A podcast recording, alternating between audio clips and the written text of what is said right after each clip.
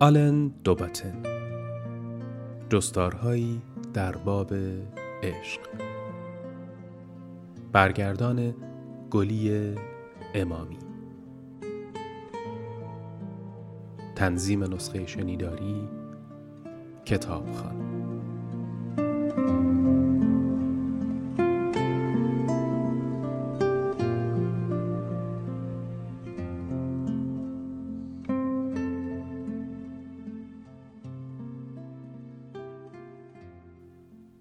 بخش دوازدهم. هرچند صحبت غلط و درست در این مورد به علت مقاومت در مقابل تجزیه و تحلیل منظم یا موشکافی چیزی دستگیرمان نمی کند ولی من بعد از بازگشتمان از اسپانیا بیان که بتوانم دلیل ملموسی پیدا کنم دچار این سوء زن شدم که کلوه در رابطه خصوصیش با من بیشتر تظاهر می کند. رفتار معمولش را با فعالیت های قلووامیز جایگزین کرده بود. ظاهرا برای اینکه من متوجه نبود تمایل واقعیش نشوم. این تغییر هیچ علامت آشکاری از بیعلاقگی را نشان نمی‌داد. در واقع با شور بیشتری به هم می پیوستیم. گاه حتی به گریه متوسل می شد. واکنشی که در این مورد بیشتر به خشم نزدیک است تا مهربانی. آنچه را که باید با خود کلوه در میان میگذاشتم در عوض سرانجام با دوست مرد نزدیکی در میان گذاشتم. نمی‌دونم چه اتفاقی افتاده ویل ولی رابطمون دیگه مثل سابق نیست. نگران نباش این روابط معمولا افت و خیز داره. نمی‌تونی توقع داشته باشی که همیشه توی اوج بمونه. حتی منم این توقع ندارم. آره ولی آخه احساس می‌کنم اشکالی پیش اومده. نمی‌دونم چیه ولی از وقتی که از اسپانیا برگشتیم متوجه یه چیزایی شدم. منظورم در همه موارده خب مثلا؟ نمی‌دونم. حقیقتش نمی‌تونم روی یه چیز خاصی انگوش بذارم. اما مثلا یه چیزی یادم اومد. کلوه کورنفلکس های مختلفی می‌خوره. ولی چون من وقتای زیادی رو خونش میمونم معمولا کورنفلکسی رو که من دوست دارم می‌خره تا صبونه رو با هم بخوریم. ولی یه دفعه از هفته پیش دیگه اونو نخرید و گفت که خیلی گرونه. می‌دونی نمی‌خوام نتیجه گیری خاصی بکنم. فقط این موضوع نظرم رو جلب کرده. من و ویل در لابی دفتر ایستاده بودیم. به مناسبت بیستمین سال تأسیس شرکت میهمانی داده بودند. من هم کلوه را با خودم آورده بودم. کلوه وقتی دوری زد و نمایشگاه طرحها را تماشا کرد آمد پیش ما و از من و ویل پرسید چرا ویل انقدر بیشتر از تو سفارش داره؟ ویل تو بگو چرا؟ علتش اینه که نابغه ها برای پذیروندن کارشون به بقیه با مشکل بیشتری روبرو هستن. و به این ترتیب ویل تعریفی که از خودش شده بود را به قلووی درباره من تبدیل کرد. کلوه به ویل گفت طراحیات فوق تا حالا طرحهای این اندازه خلاق ندیده بودم. به خصوص برای پروژه های اداری. کاربرد مسالهشون باور نکردنیه به خصوص طوری که آجر و فلز رو با هم ترکیب کردی. و بعد رو کرد به من و پرسید تو نمی‌تونی از این کارا بکنی؟ چرا؟ من چند تا پروژه تو دست دارم ولی خب سبک من خیلی فرق می‌کنه. من با مساله متفاوتی کار می‌کنم. خب به نظر من که کار ویل عالیه. در واقع باور نکردنیه. خوشحالم اومدم و دیدمشون. ویل گفت کلو خیلی ممنونم تو لطف داری. خیلی تحت تاثیر قرار گرفتم می‌دونی کارهای تو دقیقا اون چیزیه که من بهشون علاقه دارم و چقدر جای تاسفه که آرشیتکت های بیشتری روش تو رو دنبال نمی‌کنن. البته تصور نمی‌کنم خیلی کار آسونی باشه. خیلی آسون نیست ولی من همیشه یاد گرفتم کاری رو بکنم که بهش معتقدم. خونه هایی می‌سازم که به نظرم واقعی میاد و مردمی که توی زندگی می‌کنن انرژی رو که از بیرون میاد رو جذب می‌کنن. فکر می‌کنم منظور تو می‌فهمم. اگه کالیفرنیا بودی منظورم رو بهتر متوجه می‌شدی. اونجا واقعا حس کاری رو که می‌کنی درک می‌کنی. می‌تونی سنگ های مختلف و فولاد و آلمینیوم رو به کار ببری و با فضای طبیعی یک دست کار کنی به جای اینکه باهاش بجنگی.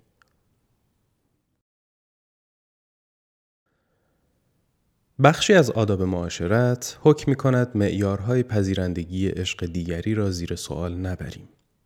رویاییش این است که بدانی نه به خاطر معیارهایت بلکه به دلیل آن کسی که هستی دوستت داشتند.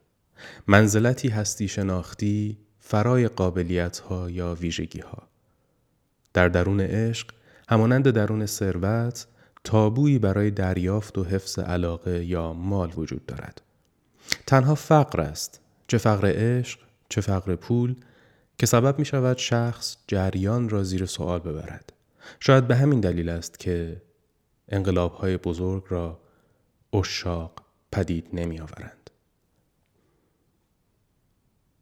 روزی به همراه کلوه از کنار زنی فقیر رد شدیم. کلوه پرسید اگه یه ماه گرفتگی بزرگ روی صورتم داشتم مثل مال این زن بازم دوستم می داشتی؟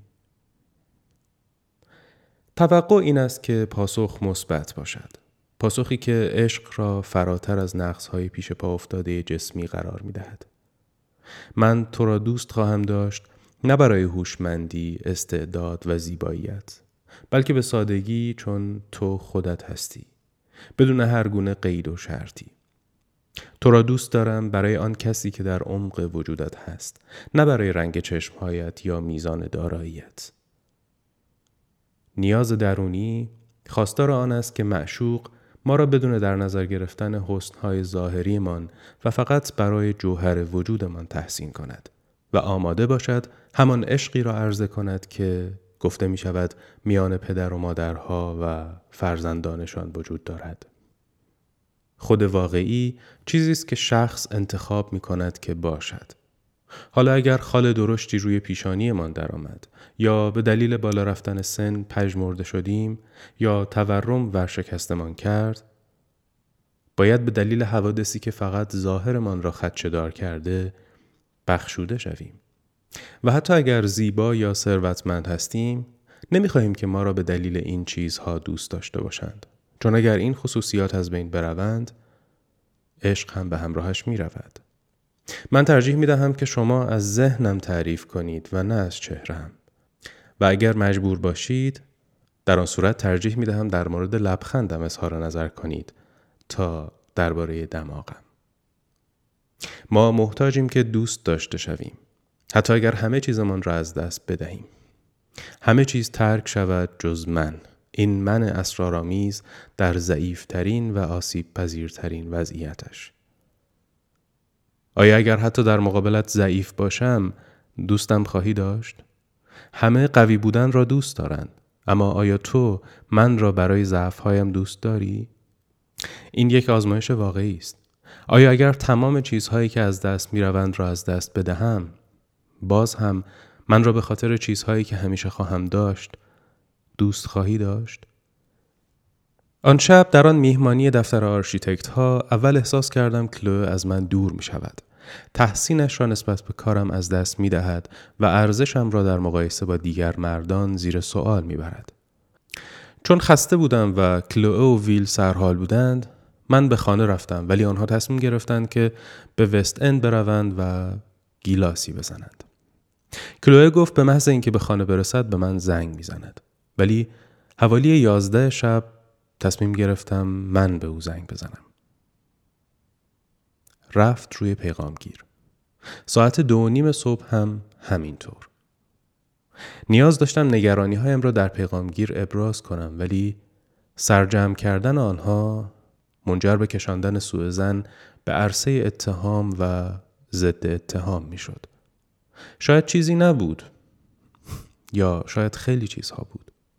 ترجیح می دادم او را در تصادفی مجسم کنم تا در حال معاشقه با ویل. ساعت چهار صبح به کلانتری زنگ زدم و با مسئول ترین لحنی که مرد مستی می توانست حرف بزند پرسیدم آیا لاشه فولکس واگنی را با فرشته من با دامن سبز و کت سیاه جایی نزدیک دفتر معماریمان پیدا نکردند؟ خیر قربان چنین تصادفی گزارش نشده. فامیل بودن یا دوست؟ می‌تونم تا صبح صبر کنم و دوباره باهاتون تماس بگیرم. قبلا کلوه به من گفته بود آدم می‌تونه با فکر کردن به مشکل مشکل به وجود بیاره. از ترس چیزی که ممکن بود پیدا کنم جرأت نمی کردم فکر کنم. آزادی تفکر این جسارت را به ما می دهد که به افکار شیطانی پناه ببریم. ولی ذهن وحشت زده گشت و گذار نمی کند. با دلهورم ماندم به شکنندگی شیشه. اسقف برکلی و بعد هم کلوه گفته بودند که اگر چشمانمان را ببندیم جهان خارج بیشتر از رویا واقعی به نظر نمی رسد. و حالا قدرت توهم بیش از هر زمان آرام بخش به نظر می رسید. نیاز به این که با حقیقت رو در رو نشوم. نیاز به این که اگر فکر نکنم حقیقت تلخی وجود نخواهد داشت.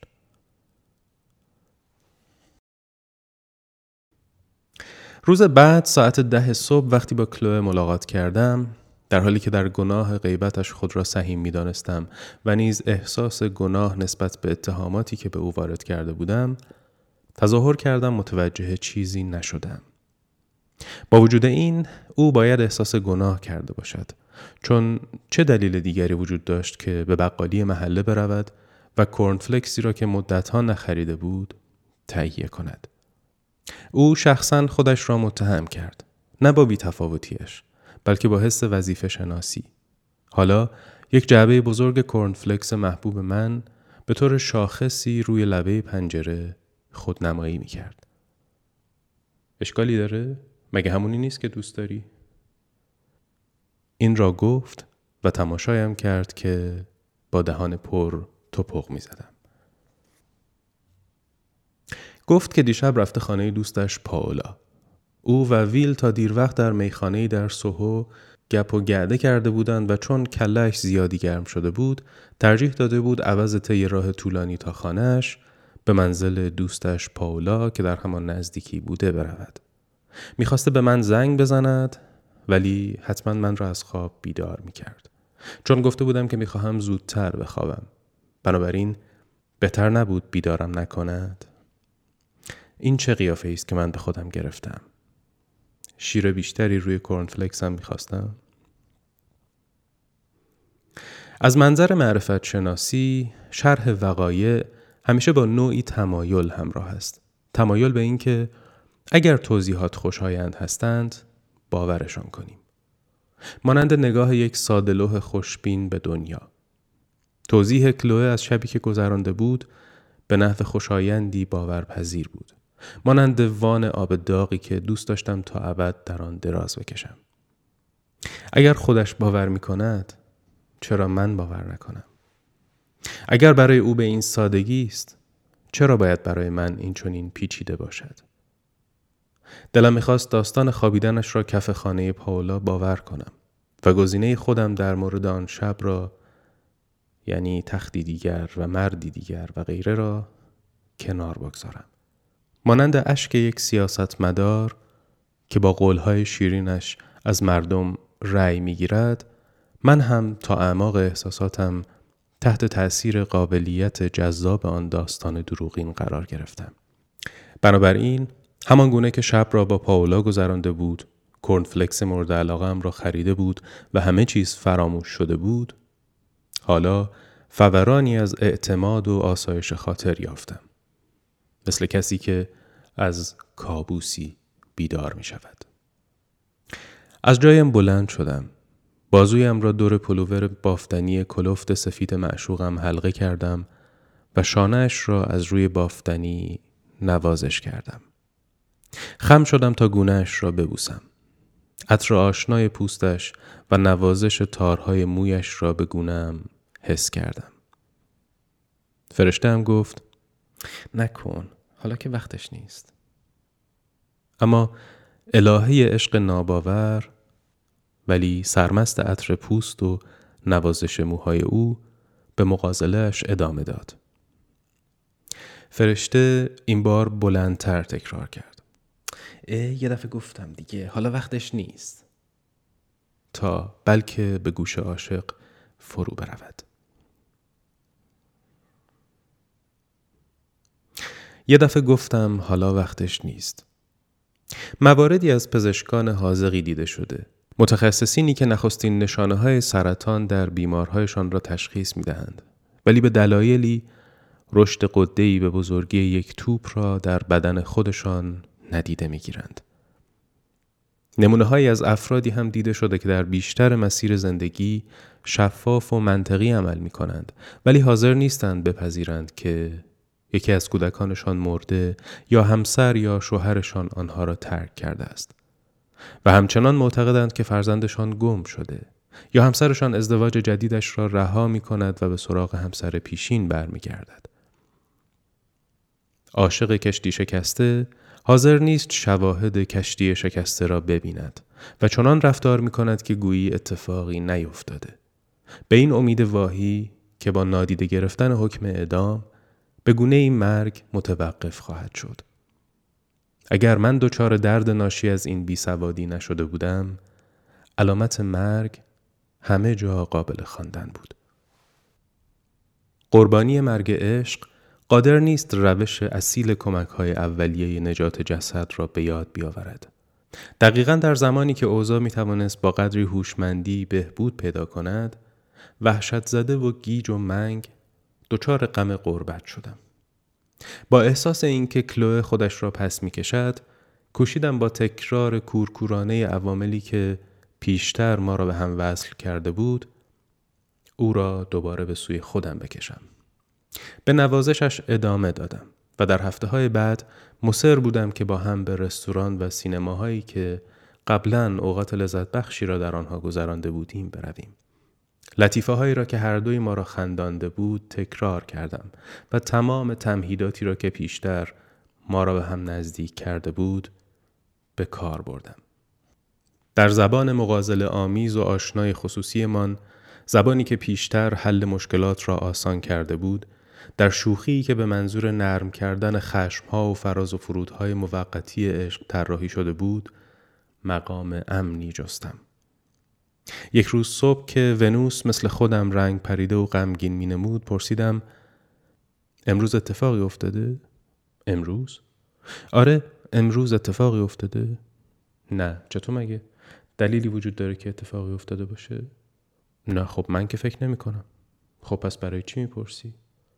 نمی‌دونم به خاطر اینکه شاید یه خورده افسرده به نظر می‌رسی ببخشید از اینکه آدمم معذرت می‌خوام نه فقط می‌خواستم کمک کنم ببینم از ده امتیاز امروز به من چند میدی؟ واقعا نمی‌دونم. چرا نه؟ خستمه لطفا بگو. نمی‌تونم. یالا از ده امتیاز چند؟ شیش سه منفی دوازده مثبت بیست چند؟ نمی‌دونم. حدس بزن. محض رضای خدا دست بردار. نمی‌دونم لعنتی. کاربرد زبان خصوصی که حلال مشکلات بود برای کلوه ناشنا شده بود یا شاید هم تظاهر می کرد که فراموشش کرده تا به انکارش معترف نباشد در گفتگو همکاری نمی کرد نقش غریبه ها را بازی می کرد من را برخلاف آنچه بودم می خاند و در من اشتباهاتی می یافت. نمیفهمیدم چرا چیزهایی که در گذشته می‌گفتم و به نظر جذاب به نظر می رسید حالا ناگهان آزاردهنده شده بود. نمیفهمیدم چرا در حالی که تغییری نکرده بودم باید حالا به ستیهندگی و هزاران عیب دیگر متهم بشوم. وحشت زده تلاش کردم بازگشتی به دوران من بکنم. از خودم میپرسیدم اون زمان چه می‌کردم که حالا نمی‌تونم انجام بدم. آنچه متوجهش نبودم این بود که خود گذشته من همان کسی بود که اکنون آزاردهنده شده بود و اینکه در نتیجه کاری نمی کردم جز اینکه فرایند بغرنج شدن را شدت ببخشم. به موجودی آزاردهنده تبدیل شده بودم. کسی که برای جبران حاضر بود هر کاری بکند. برایش کتاب می خریدم کتش را به خشکشویی می بردم پول شام را می دادم پیشنهاد کردم تعطیلات سال نو سفری به پاریس برویم و سالگرد آشناییمان را جشن بگیریم. اما تحقیر تنها نتیجه عشق یک طرفه بود می توانست با من قهر کند سرم داد بزند من را ندیده بگیرد مسخرم کند سرم کلاه بگذارد من را بزند زیر پا له کند و من همچنان واکنشی نشان نمی‌دادم ولا جرم به موجودی منفور تبدیل شدم. در پایان شامی که بیش از دو ساعت وقت صرف پختنش کردم دست کلو را در دست گرفتم و گفتم فقط می‌خواستم بگم و می‌دونم که زیادی احساساتیه ولی هر چقدر دعوا کنیم و بحث و جدل داشته باشیم من همچنان به تو علاقه دارم و می‌خوام که رابطمون ادامه پیدا کنه. تو همه چیز منی و خودت هم اینو می‌دونی.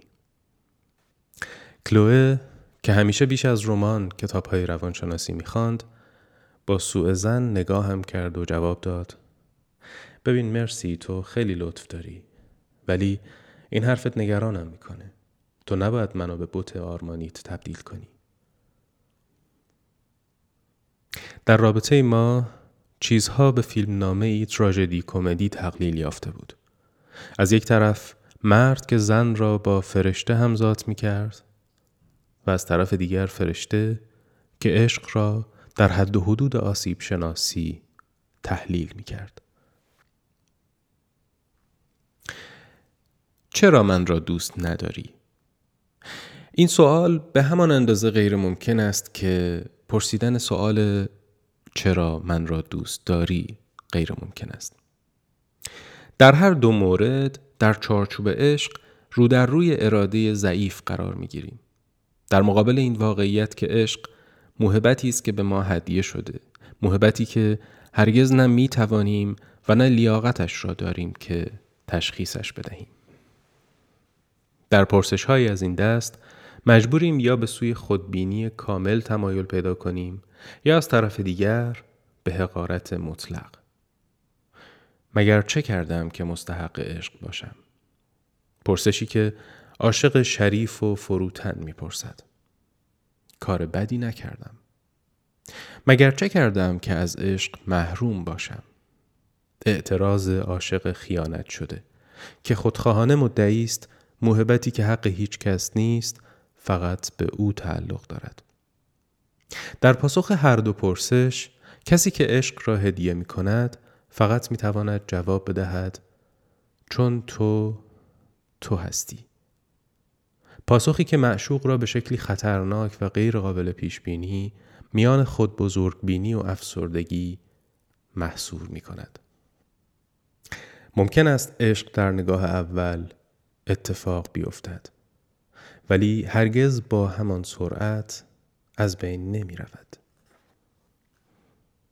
کلوه حتما نگران بود که صحبت کردن یا ترک کردن من تصمیمی عجولانه باشد.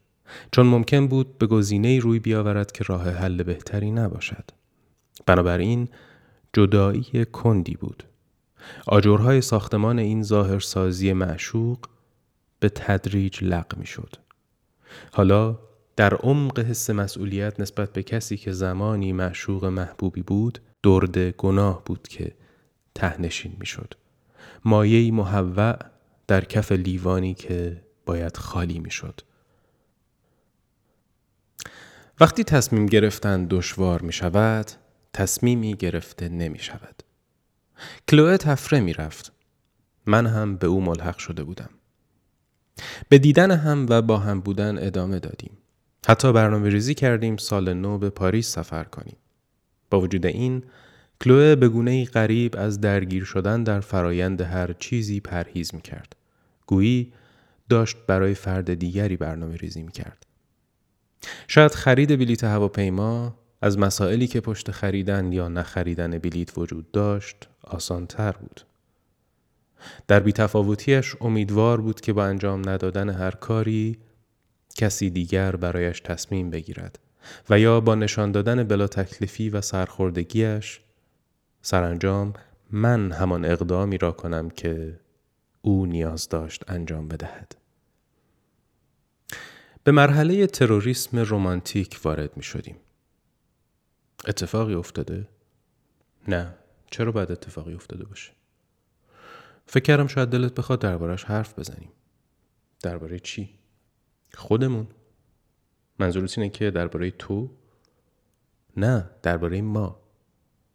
خب درباره چیه ما؟ راستش نمی‌دونم فقط از عواسط سپتامبر رابطه با هم نداشتیم. انگار یه دیواری بینمون کشیده شده. و تو داری وجود این دیوار رو انکار می‌کنی. نه من که دیواری نمی‌بینم. منظورم دقیقا همینه. تو حتی منکر اینی که هرگز چیزی غیر از این بینمون وجود داشته. غیر از چی؟ زمانی که یکی از طرفین رابطه تمایلش را از دست می دهد ظاهرا طرف مقابل کار زیادی برای متوقف کردن این فرایند نمی تواند انجام بدهد.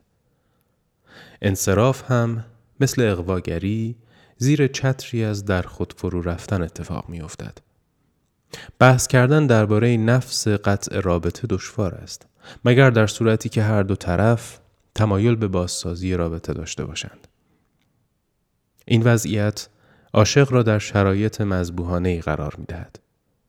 گفتگوی رک و سریح فقط باعث رنجش بیشتر می شود و در روند بازسازی عشق آن را خدچه دار می کند. عاشق در تلاش مذبوحانش برای برگرداندن معشوق به هر قیمتی ممکن است به تروریسم رمانتیک متوسل شود. حاصلی از موقعیت های جبران ناپذیر، مجموعه ای از دوز و کلک ها، مثل قهر کردن، حسادت و احساس گناه که میکوشد با قلوف کردن طرف را به عشق متقابل و واکنش وادار کند. و طرف ترور شده می‌داند که واقعا نمی‌تواند امیدوار باشد که عشقش جبران شود اما بیحاصلی کاری دلیل بر متوقف کردن آن نمی شود. برخی چیزها گفته می شوند نه برای آنکه به گوش کسی برسند بلکه برای آنکه مهم است که گفته شوند. زمانی که بحث سیاسی شکست را به نتیجه نمیرساند، طرف زخمی هم ممکن است در اوج بیچارگی به فعالیت تروریستی متوسل شود و تلاش کند امتیازی را که نتوانسته از طریق روش صلحآمیز از رقیبش به دست بیاورد حالا به زور بگیرد تروریسم سیاسی نتیجه موقعیت های لاینحل است رفتاری که یکی از طرفین آگاهانه یا نیمه آگاهانه به آن متوسل می شود زمانی که می‌داند عملش به نتیجه مورد نظر نمی رسد و حتی ممکن است رقیب را دورتر هم بکند. منفی بودن تروریسم علائم خشم کودکانه پشت هدف آن را آشکار می کند. خشمی نسبت به ناکارآمدی خود در مقابل حریفی که قدرتمندتر است. هیچ یک از ما نمی توانست بیشتر از یک آخر هفته در پاریس بماند. بنابراین دو نفری با آخرین پرواز جمعه شب از فرودگاه لندن پرواز کردیم تا یک شنبه آخر شب بازگردیم. هرچند آزم پاریس بودیم که سالگرد ملاقاتمان را جشن بگیریم اما این سفر بیشتر به یک تشییع جنازه شبیه بود. وقتی هواپیما در پاریس فرود آمد پایانه فرودگاه خلوت و خالی بود. برف باریدن گرفته بود و باد سرد پرسوزی میوزید.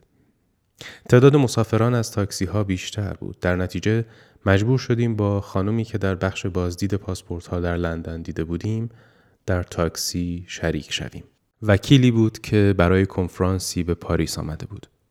هرچند خانم زیبایی بود ولی من حال و حوصله پرداختن به این مقولات را نداشتم. با وجود این در راه فرودگاه تا هتل لاسکی هم با او زدم. هر بار کلوه خواست وارد گفتگوی ما شود من با پرسشی فقط خطاب به آن زن و البته با اقواگری حرف او را قطع می کردم. ولی برای برانگیختن حسادت به عامل مهم دیگری هم نیاز است و آن تمایل طرف متقابل است و اینکه تو برایش اهمیت داشته باشی. لاجرم تروریسم رومانتیک همیشه مثل قمار میماند.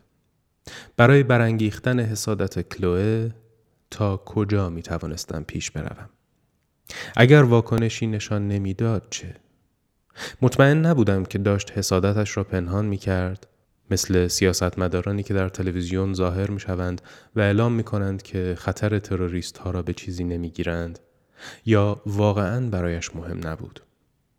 ولی یک چیز مسلم بود. کلوه اجازه نداد لذت حسادتش را بچشم و وقتی سرانجام در اتاقمان در هتل کوچکی در خیابان ژاکوب مستقر شدیم از همیشه مهربانتر و همراهتر بود.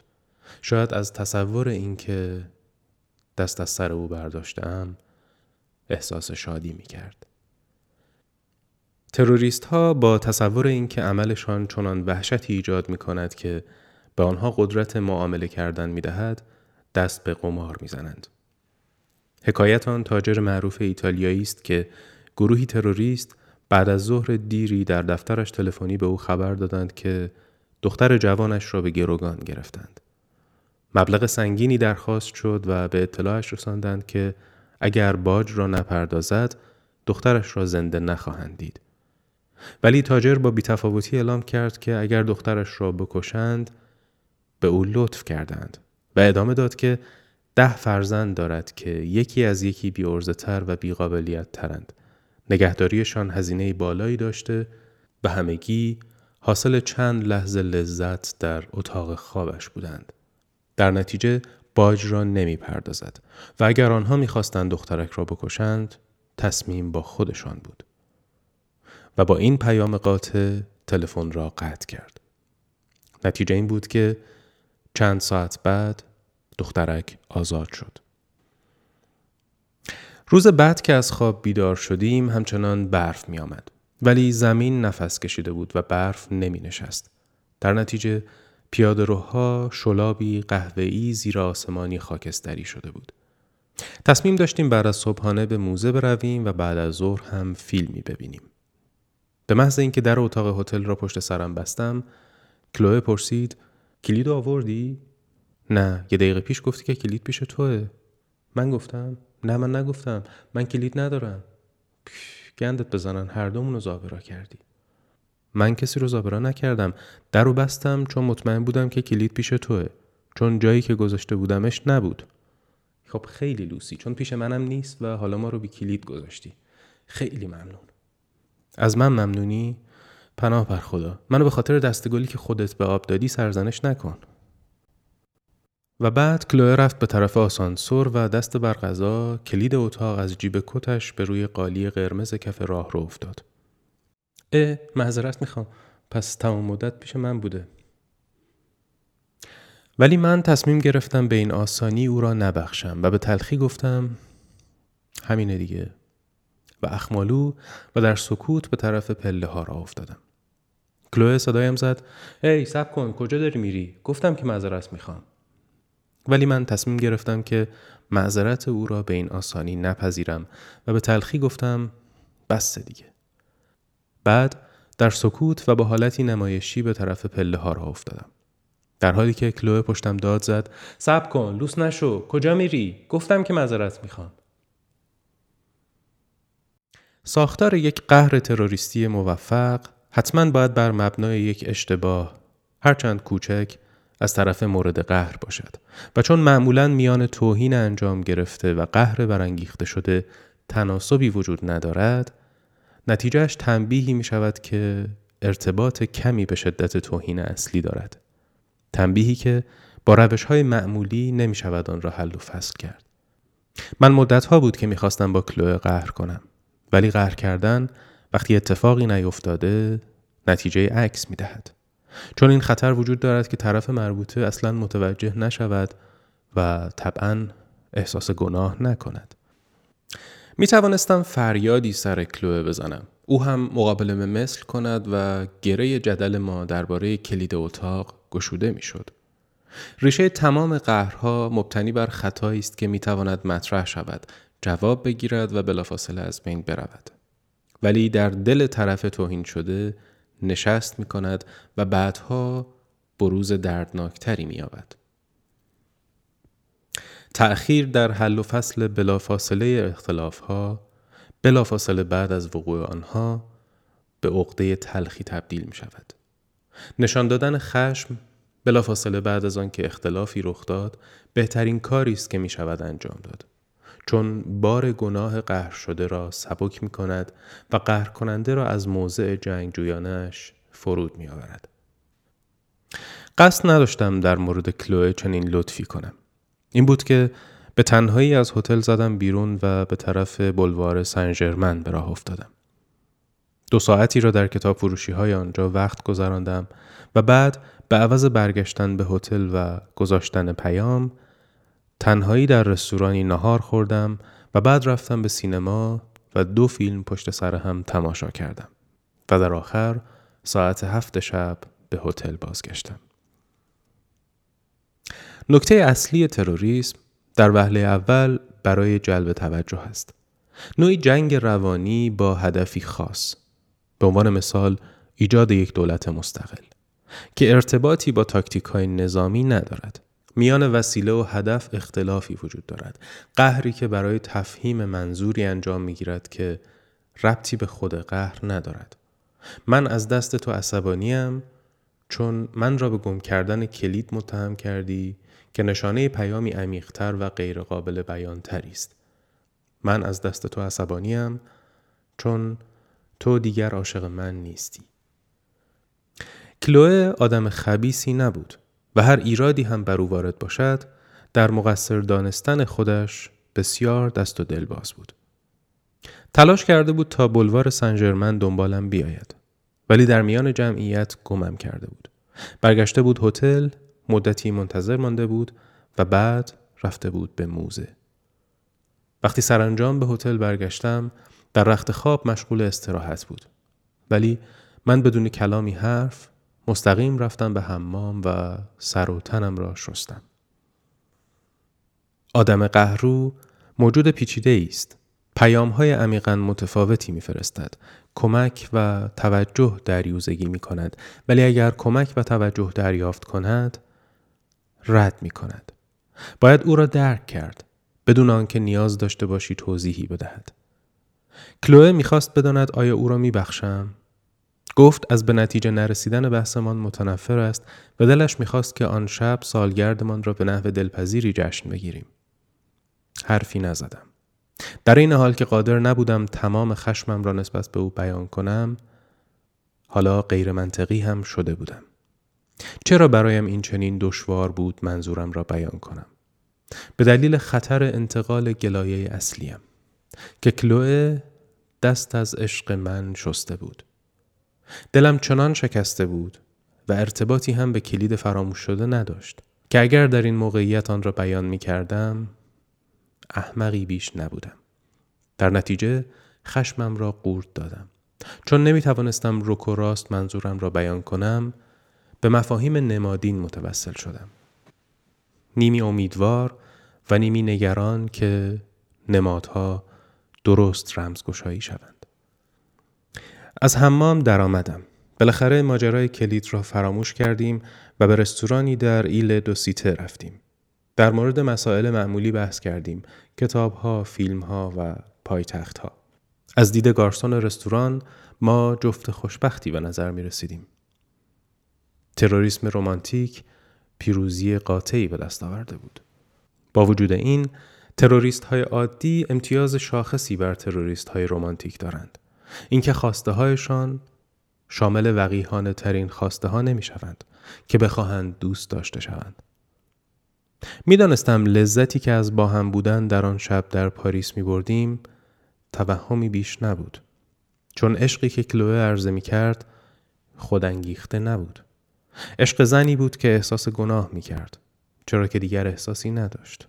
محازا به وفاداری تظاهر می کرد.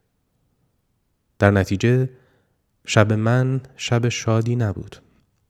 قهر من کارگر شده بود. ولی موفقیتش پوچ بود. هرچند تروریست های معمولی ممکن است به ندرت با منفجر کردن ساختمان های مدارس کودکان امتیازهایی از دولت ها بگیرند اما تروریست های رومانتیک محکوم به سرخوردگی هستند. علتش هم عدم هماهنگی در عمل کردشان است. تروریسم رومانتیک می‌گوید باید من را دوست بداری. با قهر کردن و برانگیختن حسادت تو به این کار مجبورت می کنم. و آنگاه تناقض پیش می آید. زیرا اگر عشق عرضه شود آشکارا غیر صمیمی خواهد بود. در آن صورت تروریست رومانتیک گلایه می کند که اگر مجبورت کردم دوستم بداری نمی‌توانم عشقت را بپذیرم چون خودانگیخته نبوده تروریسم رمانتیک تقاضایی است که در فرایند حل مشکل خود را نفی می کند. تروریست را رو در روی واقعیت آزاردهنده ای قرار می دهد. اینکه عشق مرده را نمی توان احیا کرد. در راه بازگشتمان به هتل کلوه دستش را در جیب پالتوی من کرد و گونهام را بوسید. من آن را برنگرداندم. نه به این دلیل که چنین عملی بهترین توجیه برای پایان یک روز وحشتناک نبود بلکه به سادگی احساس نمی کردم که بوسه کلوه از روی صمیمیت باشد من اراده تحمیل عشق را از دست داده بودم